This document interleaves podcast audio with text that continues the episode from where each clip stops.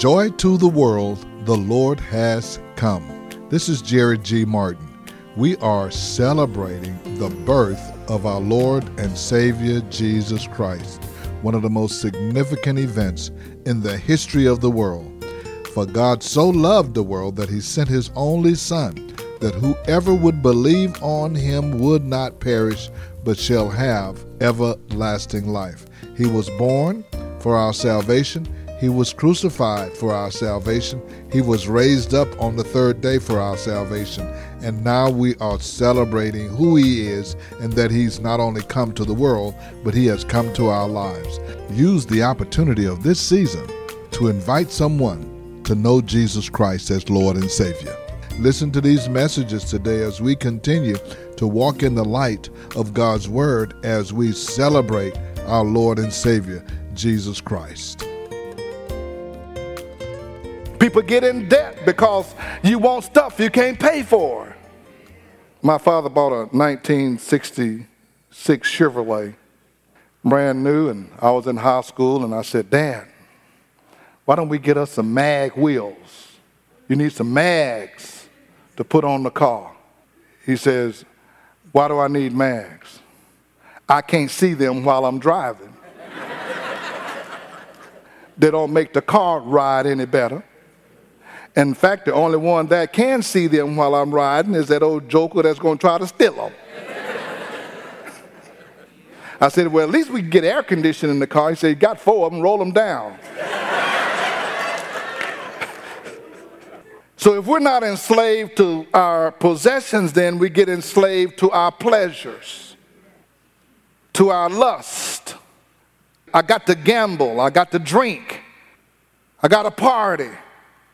Got to have sex. I'm, a, I'm, a, I'm a addicted to sex. When did that come up? Got a sexual addiction. I just got to have me somebody. Got to have me somebody. I don't care anybody after a while. Men's clubs and pornography and all of those kind of things. That's that addiction. Paul says we were enslaved by all kinds of passions and pleasures. We tried to quit on our own but we were unable to quit until we came into the delivering power of the Lord Jesus Christ. Some people never quit their addictions until they got saved. And then Paul says to top that off, we lived in malice and envy. We lived in a culture where there was a dog eat dog world and it's every person for themselves and we, we're doing our own thing and we're not considering others. Somebody just said this week, Black Lives Matter. And I said, All lives matter. All lives matter. Don't just try to sell me that. The Bible said, Don't let the world conform you to its way of thinking. Else you're going to have a shallow view of everything that's happening. I'm not turning on the television, the news, and getting my information for somebody to try to shape me to their mold. And people are arguing with you. And all lives matter. All lives matter. Black lives matter. Ah, well, that's all. That's part of their all lives. You're saying somebody else's life don't matter? They'll sell you that. And I'm just saying, you know what? If I wasn't pastoring, I'd be selling T-shirts. I make money off of all of that stuff. Amen. Yeah, that's Black Lives Matter here. Get this t-shirt. Let's find out what's next. I'll be right behind Al Sharpton. What's next, Al? and if he ain't busy, I'll find Cornel. Boy, what you finna do? We, we live in a, with malice and envy. That's what you see in the culture right now. The Republicans can't get along with the Democrats, the conservatives and the liberals and the ultra liberals, and the president can't get along with neither one of them. He says you, we live in malice and envy, being hated and hating one another. There are all kind of drama going on around us, and they're stirring it up. We live with malice and envy. We are mad at people if they have what we want, we just get mad at them. We're trying to get something better than the next person. I, I like what you got now. I'm going to get something better than that so you can see that I'm better than you. All kinds of stuff going on. And if we couldn't get what we wanted, we became haters. See, y'all just thought they started talking about haters lately. Paul said there was some haters, but let your hater be your motivator. we had haters. We lived and interacted with those who were hating and being haters. Nothing's new under the sun, Solomon said. If things just keep coming around and around. You may label it different, you may tag it different, but it's the same thing, and it all comes from sin nature that resonates in the life of people. So, just in case you didn't get it, he said we were foolish, we were disobedient. We were deceived, we were enslaved, and we had an attitude, and we were haters and being hated. As Paul said, man, we were some tough customers. That's the bad news. Now for the good news. Verse 4, he says, But when the kindness and love of God, our Savior, appeared. Oh, he said something happened. We were all of that. Now, let's not casually pass the word but. It is a conjunction used to introduce a statement that adds something to the previous statement and usually will contrast it in some way. The previous statement in these verses says, At one time we too were foolish, disobedient, deceived, enslaved by all kinds of passions and pleasure. We lived in malice and envy, being hated and hating one another. But, except for the fact, but instead of having no alternative, but when the kindness of our Lord and our Savior appeared, something happened.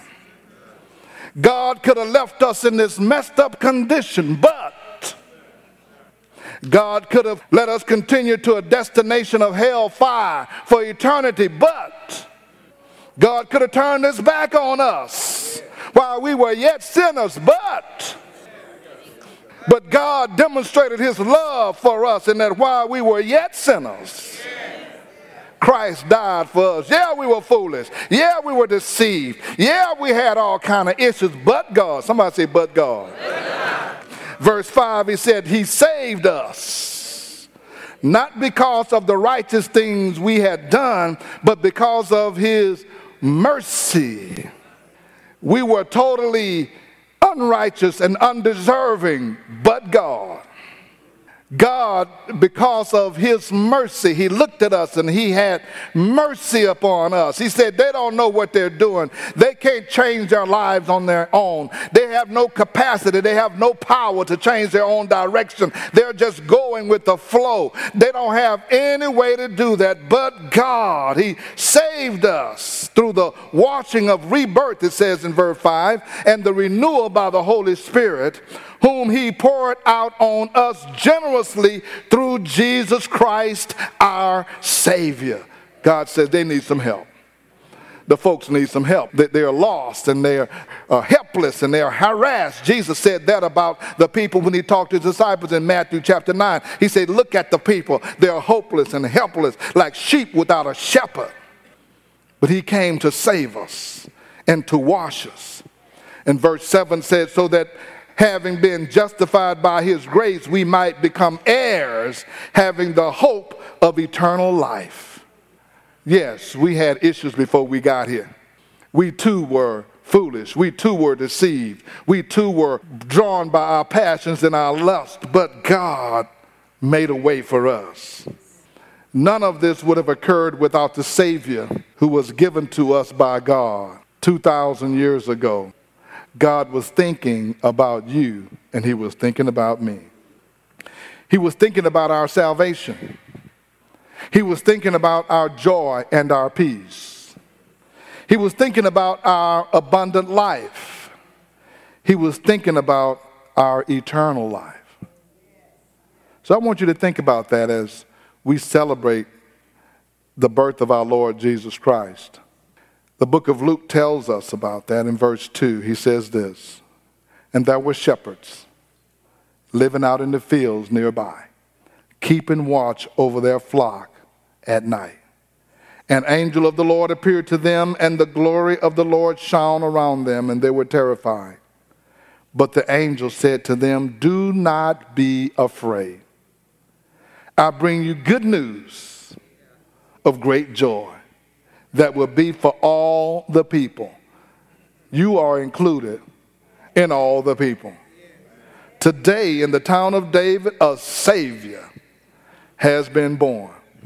God said, I need you to go down on a mission for me. There are some people who are deceived.